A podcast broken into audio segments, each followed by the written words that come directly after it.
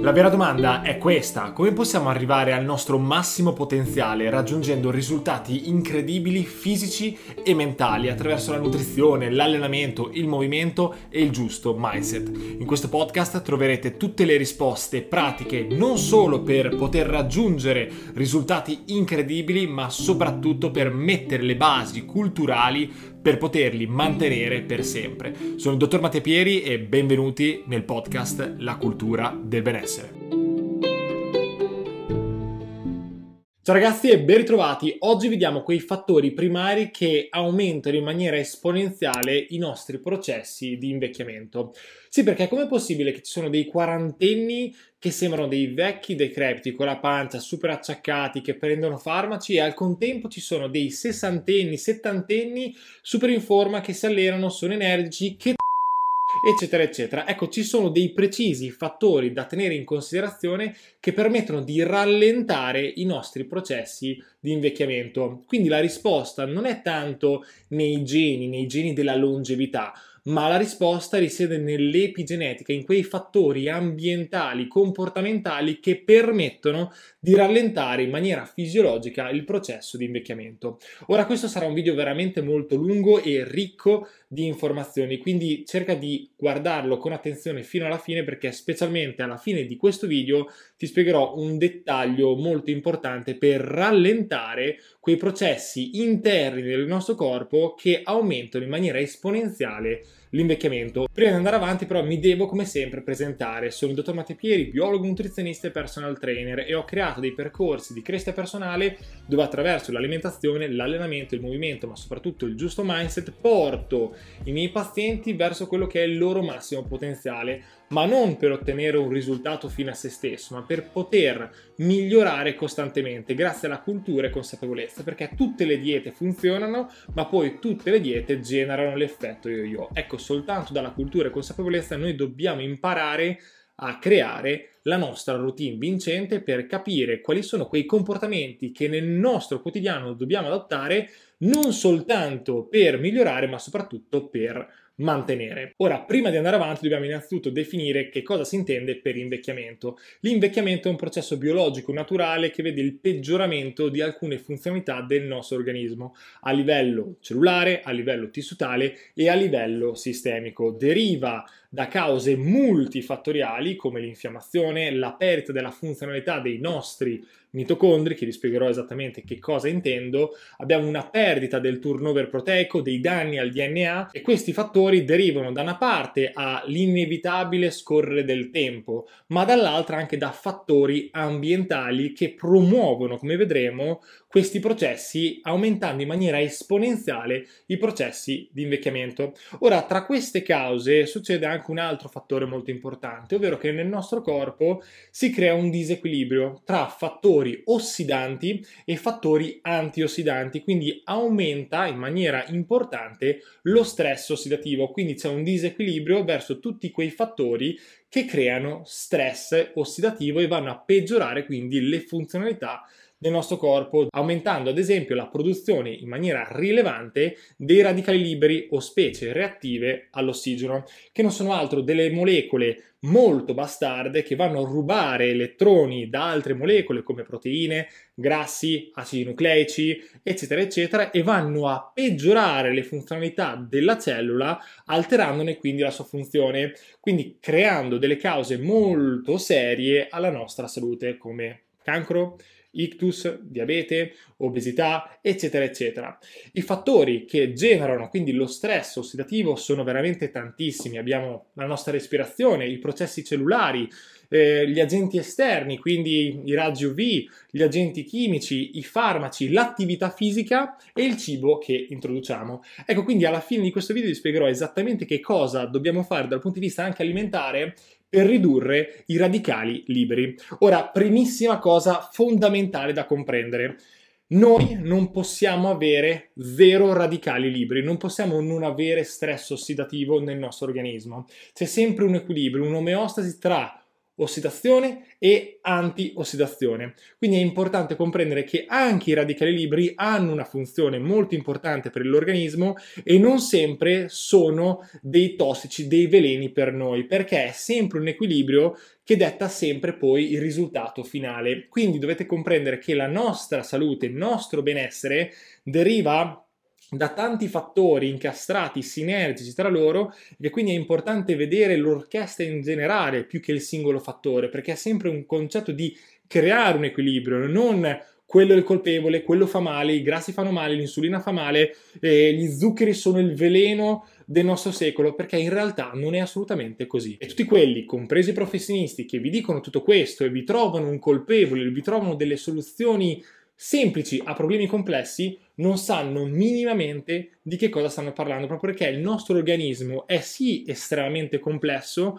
ma poi ha una semplicità dal punto di vista applicativo incredibile e fortunatamente è così. Quindi noi qui non stiamo cercando un colpevole, ma stiamo cercando di capire come bisogna creare un'orchestra sinergica di tutti quei fattori che promuovono la nostra salute e rallentano i processi fisiologici di invecchiamento. Perché anche per respirare noi non abbiamo soltanto bisogno di ossigeno, ma abbiamo bisogno anche di buoni livelli di CO2. Quindi non sempre ogni fattore che sulla carta sembra negativo è poi realmente così quando si parla di sistemi biologici. Ora però vediamo quali sono quei fattori che effettivamente se fatti nel pratico possono ridurre lo stress ossidativo migliorando quindi il rapporto tra agenti ossidanti e antiossidanti.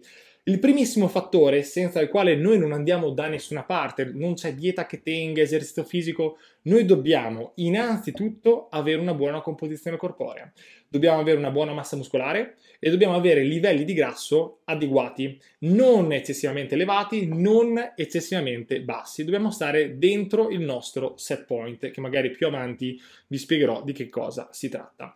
Il secondo fattore è avere una buona capacità mitocondriale. Che cosa vuol dire? Che i nostri mitocondri sono delle fornaci energetiche che producono ATP. Tra le altre cose, i mitocondri creano anche radicali liberi, però è importante tenerli attivi, tenerli in salute perché l'organismo poi crea degli enzimi che permettono di ridurre i radicali liberi, quindi lo stress ossidativo che i mitocondri vanno a generare nel tempo lo vanno a ridurre grazie a una maggiore attività enzimatica antiossidante. E quindi per mantenere in maniera ottimale l'attività dei mitocondri noi dobbiamo prima di tutto avere da una parte una buona composizione corporea, ma dall'altra ci dobbiamo allenare. Allenare in maniera costante con uno stile di vita il più attivo possibile, ma non allenamenti generici. Noi ci dobbiamo allenare sia in maniera anaerobica, quindi banalmente con i pesi, ma anche in maniera aerobica su più intensità. Quindi abbiamo allenamenti HIT, allenamenti più a bassa intensità come può essere una camminata, o allenamenti magari a media intensità come potrebbe essere una corsa. Ecco, quindi bisogna unire in maniera sinergica anche qui l'allenamento aerobico e anaerobico, ricordando però anche un fattore importante, più noi richiediamo energia al nostro organismo e più radicali liberi andiamo a creare, più stress ossidativo andiamo a generare. E da qui sorge spontanea una domanda, visto che c'è il paradosso dell'attività fisica. Che cosa vuol dire? Che l'attività fisica da una parte migliora l'efficienza mitocondriale, ma dall'altra ci richiede molta energia, molta produzione di ATP. Questa produzione aumenta, vuoi o non vuoi, la produzione anche di radicali liberi. Quindi alla domanda, l'attività fisica aumenta il nostro processo di invecchiamento? La risposta è assolutamente sì. Più attività fisica facciamo e più è la produzione di radicali liberi e quindi di stress ossidativo.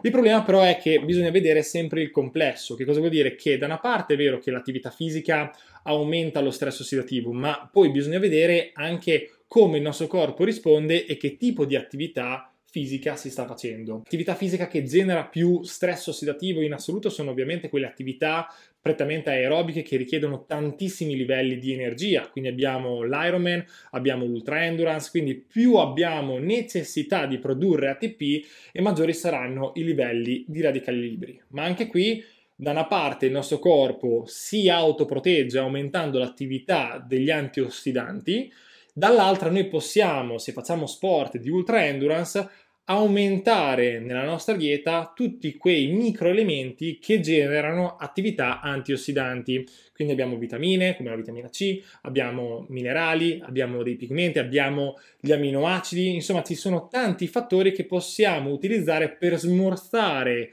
l'attività ossidativa che l'attività fisica, diciamo, produce in maniera naturale. Quindi dovete considerare sempre che l'attività di ultra endurance non è un'attività, diciamo, passatemi il termine, naturale, quindi è chiaro che ci siano degli effetti, tra virgolette, collaterali.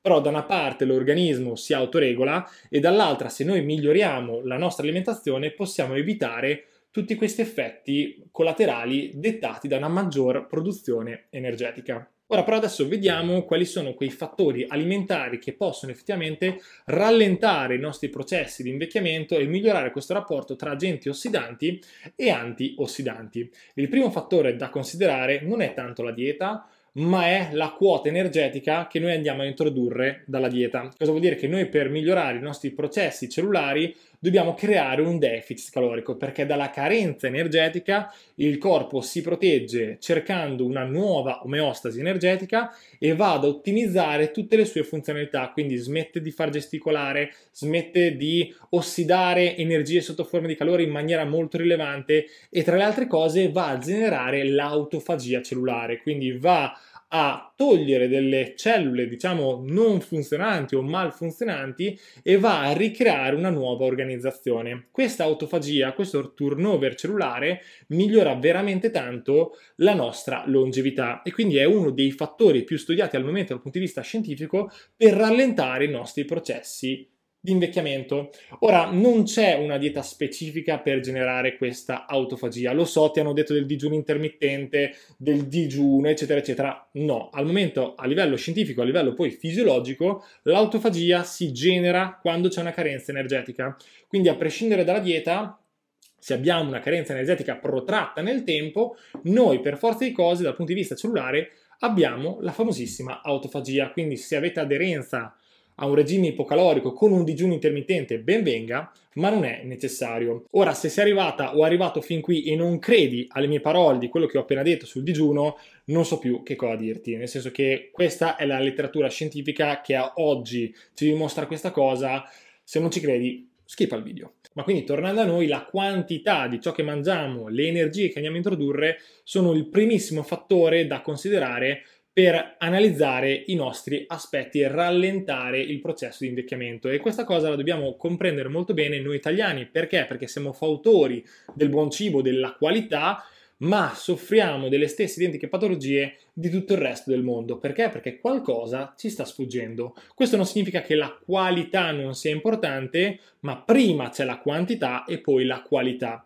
Quindi è importante unire quantità e qualità in maniera sinergica, migliorando quindi quei cibi integrali non lavorati, non processati come frutta, verdura, proteine magre, grassi buoni, eccetera, eccetera, ma sempre in un contesto di bilancio calorico adeguato ai propri fabbisogni, bilanciando quindi i micro e macronutrienti sempre in base alle proprie esigenze uniche. Però all'inizio del video vi avevo detto di restare fino alla fine perché c'era effettivamente un fattore che nessuno considera che permette di ridurre lo stress ossidativo e quindi migliorare il rapporto tra ossidanti e antiossidanti.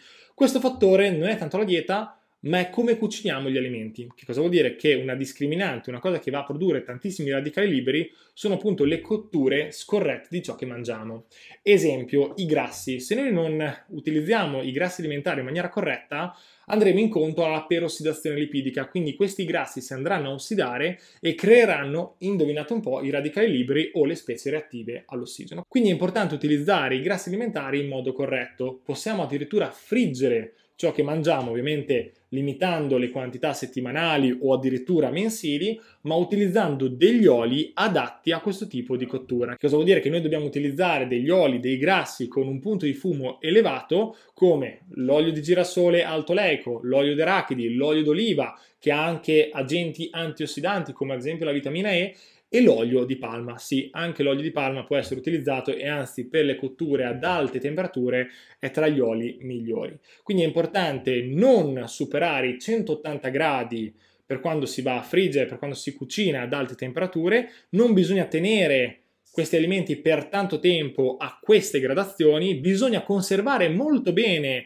i grassi alimentari, quindi in contenitori ermetici con pochissima aria e soprattutto al buio con una temperatura controllata e soprattutto per poco tempo, perché anche la tempistica di conservazione è molto importante. Quindi l'olio d'oliva evitate di tenerlo anni e anni nella dispensa perché via via col tempo, anche se lo conservate bene, andrà incontro alla famosa perossidazione lipidica. Quindi più cucinate a basse temperature e meglio è. Quindi questi sono i fattori primari da considerare per ridurre quei processi fisiologici che generano quindi l'invecchiamento.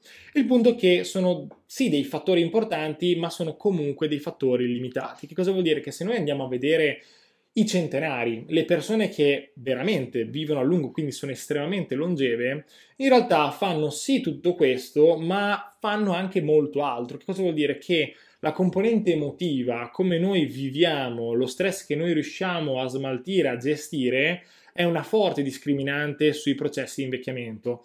Ecco, noi viviamo in un mondo caotico, fatto sempre di performance sempre più alte, tanto stress che non riusciamo più a smaltire. Questi fattori aumentano in maniera esponenziale i processi di invecchiamento. Quindi si vede proprio che i centenari, le persone che vivono molto a lungo, hanno una perfetta modulazione della componente emotiva e gestione dello stress. Quindi dobbiamo imparare a gestire le nostre emozioni e a curare non soltanto il nostro corpo, ma anche la nostra mente. Perché per salute noi non intendiamo l'assenza di malattia, ma per salute si intende uno stato psicofisico ottimale e costante. Quindi psicofisico, non soltanto fisico. Quindi la mente gioca un ruolo veramente molto, molto importante. Quindi, come vedete, bisogna sempre lavorare in maniera sinergica, non soltanto con la dieta o l'allenamento. Bisogna cercare di unire tutti i punti, cercando di fare il proprio percorso, creando la propria routine vincente, migliorando quelle che sono le proprie abilità comportamentali, emotive, fisiche. Ci sono tante cose che devono essere incastrate, ma sempre lavorando sulle proprie unicità. Quindi il processo è quello di volersi bene, volersi migliorare costantemente in più aspetti, quindi non soltanto dieta, non soltanto allenamento, non soltanto testa, ma lavorando a 360 gradi. Quindi ragazzi con questo video è tutto, spero che vi sia piaciuto, che sia stato per voi di ispirazione, che vi abbia dato qualche informazione in più per capire il concetto di longevità, di anti-invecchiamento eccetera eccetera. Vi ricordo che vi potete iscrivere al canale per essere sempre aggiornati. Qua sotto ci sono tutti i miei contatti, c'è il sito, guardate quello che faccio per approfondire e migliorare questi aspetti e ci vediamo con i prossimi video.